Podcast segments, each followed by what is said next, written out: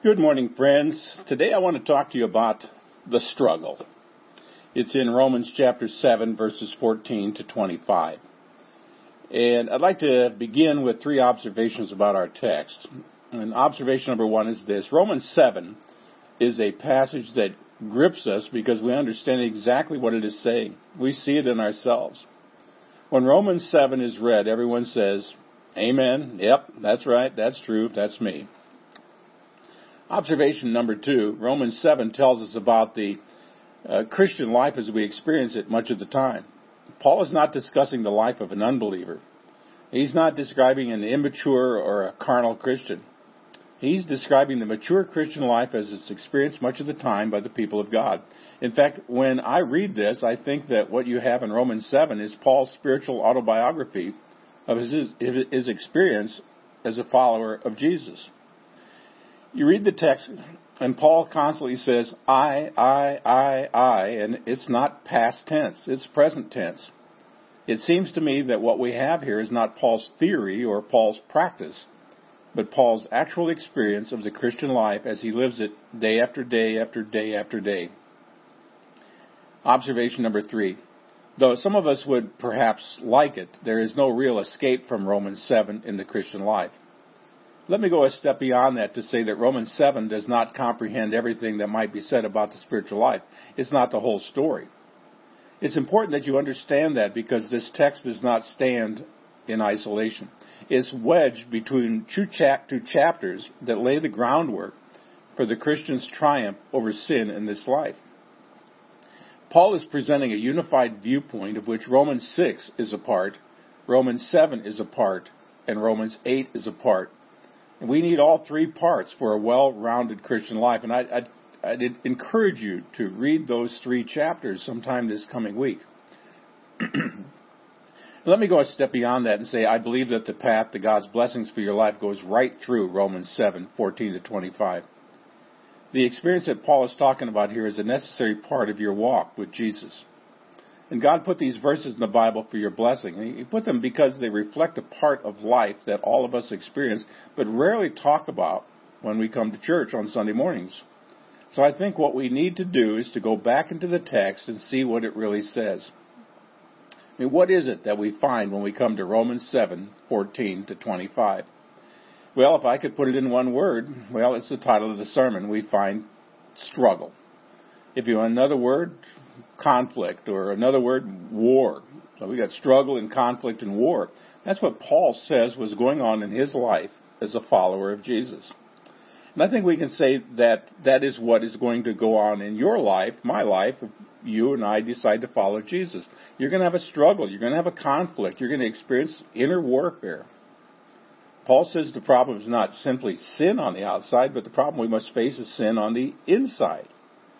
You see, the problem is not simply temptation out there, but temptation in here.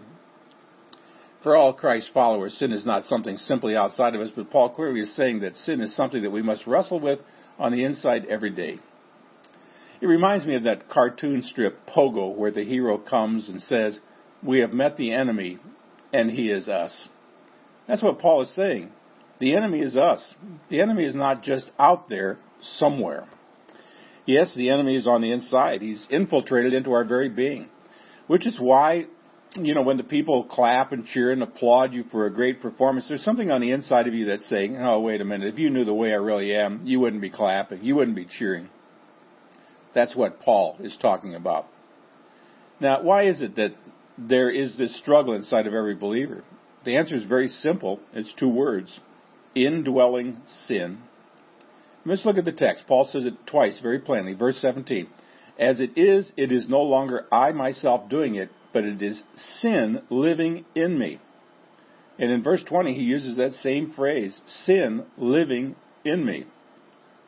Paul says that sin is present in the members of his body. He, he says that whenever he wants to do good, evil is right there with me. and friend, if you're a follower of Jesus, you will never be completely free from the pull of the sin inside you. As long as you are in your mortal bodies, you will wrestle with sin. In verse 24, Paul kind of cries out in kind of desperation, What a wretched man I am, who will rescue me from this body of death? Have you ever thought about the fact that sin is the reason your body grows old, your body decays, your body dies? I mean, there's a sin principle working inside your body. Paul lays bare the struggle between the liberated mind, which knows Jesus, and the indwelling principle of sin in the body of the believer. What Paul is saying is that there is a war that is going on inside the heart of everybody who follows Jesus, a struggle, a war, a conflict that goes on 24 hours a day, 7 days a week, 52 years, uh, 52 weeks a year, year in, year out. I mean, nobody, and I mean nobody, ever comes to a place where he or she can say, I don't struggle anymore. The war is over. Friends, if you're a believer, that will always be true of your experience. As long as you live, the struggle is going to go on. Now, if you study this text, you're going to find that it falls into three parts. Paul confesses his own personal struggle with sin, and each one of these confessions reveals a different aspect of the struggle we face as believers to live victoriously in Jesus. So, first of all, the struggle to live up to what you know you ought to be. Verses 15 to 17. I don't understand what I do. For what I want to do, I do not do, but what I hate to do. And if I do what I do not want to do, I agree that the law is good. And it is, it is no longer I myself who do it, but it is sin living in me. I hope you caught that. I do not understand what I do. You know, that's an amazing confession. I mean, you hear little kids say that all the time. They'll throw a rock through the window, they'll break a plate, they'll hit their brother or sister, and when you ask, why did you do that? They will give you the one absolutely dependable answer. I don't know. What Paul is saying is that saying is true for all of us.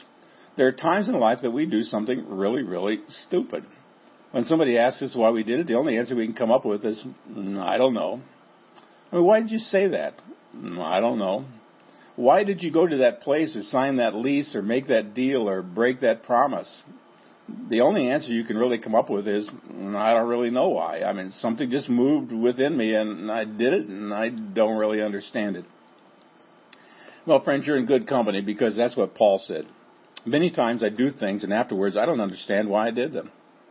Then here's his confession. For what I want to do, I do not do, but what I hate, I do. And this is really confessing a struggle within his own soul. I mean, Paul is saying that he feels like a split personality.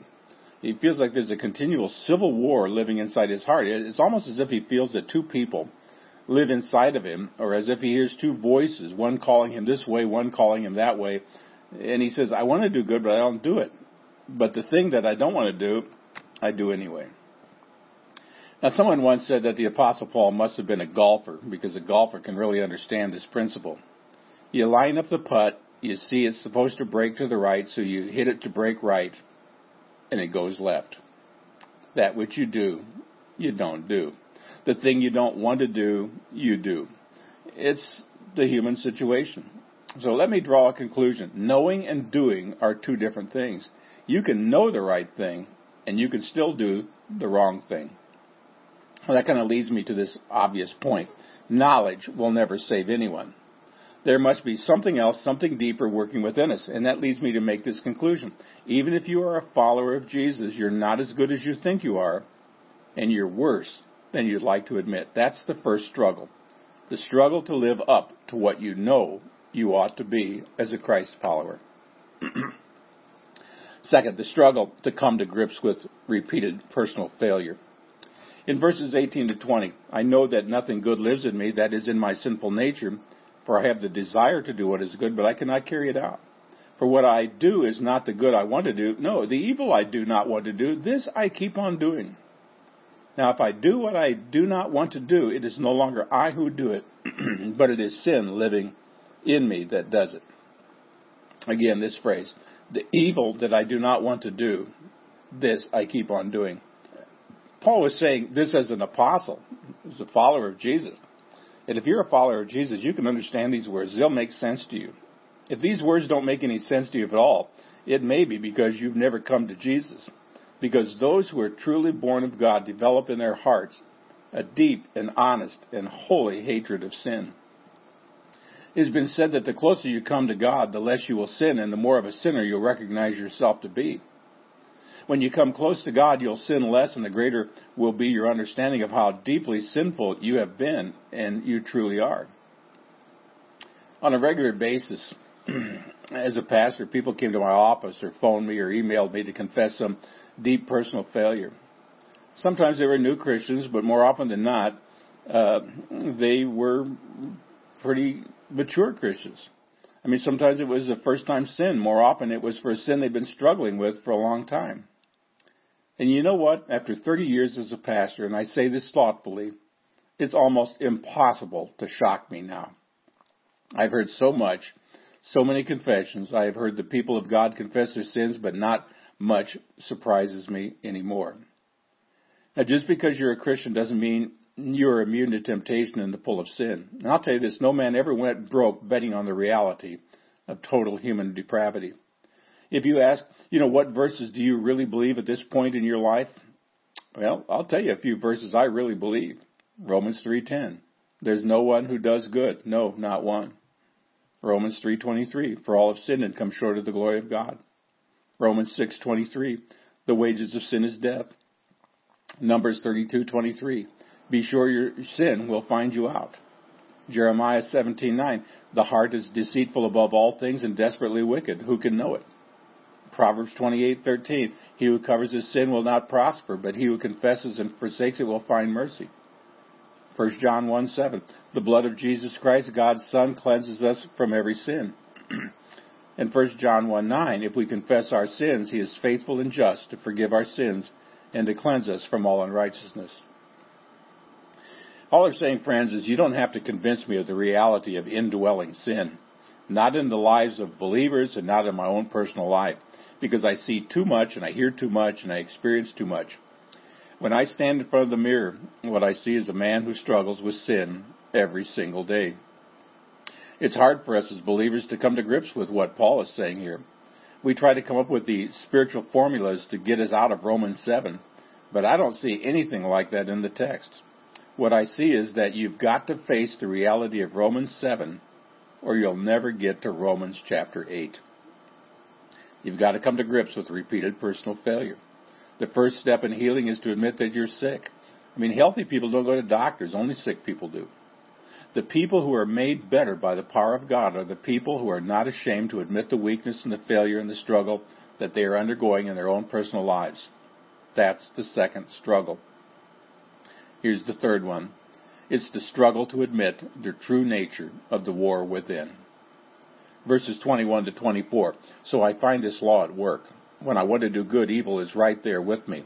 For in my inner being, I delight in God's law, but I see another law at work in my members of my body, waging war against the law of my mind and making me a prisoner of the law of sin at work within my members. What a wretched man I am. Who will rescue me from this body of death? Well, here we move to the next level. It's the intense struggle to own up to the war within. In verse 21, Paul says, When I want to do good, evil is right there with me. Now, the Greek word for right there with me means right beside me. It means I'm here and evil is glued to my side. It means I'm joined with sin like a Siamese twin. Everywhere I go, evil goes with me. Even when I want to do good, all I have to do is reach out my hand and I can touch evil. It's right there. And then he uses military terms to describe the struggle waging war, making me a prisoner. Now, the Greek word for waging war means to line up the troops and go out on a military campaign. Paul is saying that indwelling sin is constantly lining up to do battle with us, to pull us down, to destroy us, to discourage us, to ultimately pull us away from God. Evil is not only with us, it's waging war inside of us all of the time. And friends, I'll say it again. You, you are going to struggle with sin as long as you are in the body you're in. I mean, there's no amount of going to church that's going to change that fact. Now, I stopped believing in miracle cures years ago. I, I no longer believe in these three-step programs that will free you from sin forever. And why is that? It's because I've read Romans 7 and I see a most godly man admitting the truth about the struggle within his own, within his own soul. If Paul struggled, it will happen to me. It'll happen to you. We're going to struggle. You know, the real battles are not the ones on the outside, they're on the inside. It's a struggle that goes on in your mind and in your heart between the pull of the flesh and the pull of the Holy Spirit. That battle goes on every Sunday morning. You know, we look nice in church. We're cleaned up. We're dressed up. We've showered. We've shaved. We put some stuff on that makes us smell good. But behind every smiling face is a story of struggle, heartache, despair, defeat, victory, cowardice, bravery, fear, courage, all mixed up together. Though we look very good when we come to church, in truth, if we could see our souls, it would be more appropriate to picture us as a group of soldiers staggering out of the jungles of Guadalcanal. See, that's what life is like. Some of us barely make it to church because it's been a difficult week. Spiritually, emotionally, physically, and in every way we struggled through the last seven days. And you know what? That's okay. It's a struggle to come to church and admit the truth. We'd all rather think, you know, I look good. You look good. So I don't have any problems. You don't have any problems. The truth is, healing cannot begin until we say, there is a battle inside of me. I'm really struggling and I can barely make it. When people come to me and say, I'm really struggling, I'm always encouraged because I can go right back to Romans 7 and say, guess what? Friend, you're in good company. If you're really struggling, if you feel there's a war within you, you have a lot in common with the greatest Christian who ever lived. That leads me to say something else too. Most of us are going to struggle with some sins for many, many years. We're going to win some battles through Jesus, and we're going to win a lot of battles and know significant amounts of victory. Don't let anything I said mislead you. If it seems complete, remember Romans 8 is just around the corner. And I'm not giving you the whole story in this message. What I'm telling you is this we're going to win some and we're going to lose some. We're going to be knocked down and we're going to get back up. We're going to keep on struggling, and through the help of God, we're going to one day win the battle. We'll never ultimately win the victory until we are face to face with Jesus. But until then, we can walk in significant victory. But there's going to be a war. Even the best saints of God are going to struggle. How else can you explain pastors that fall?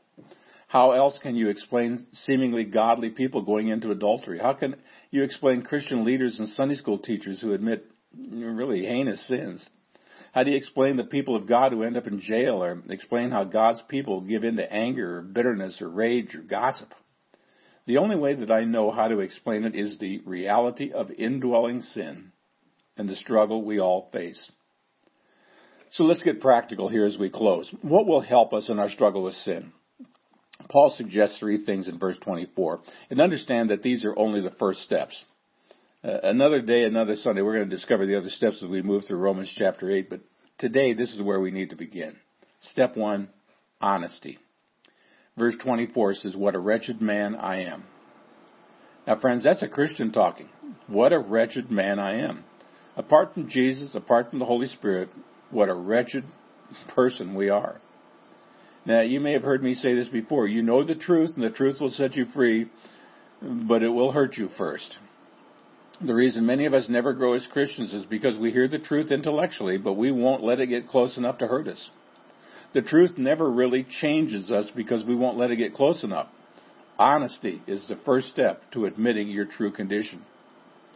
And here's step number two humility. Going on in verse 24 Who will rescue me from this body of death? And again, that's Paul talking.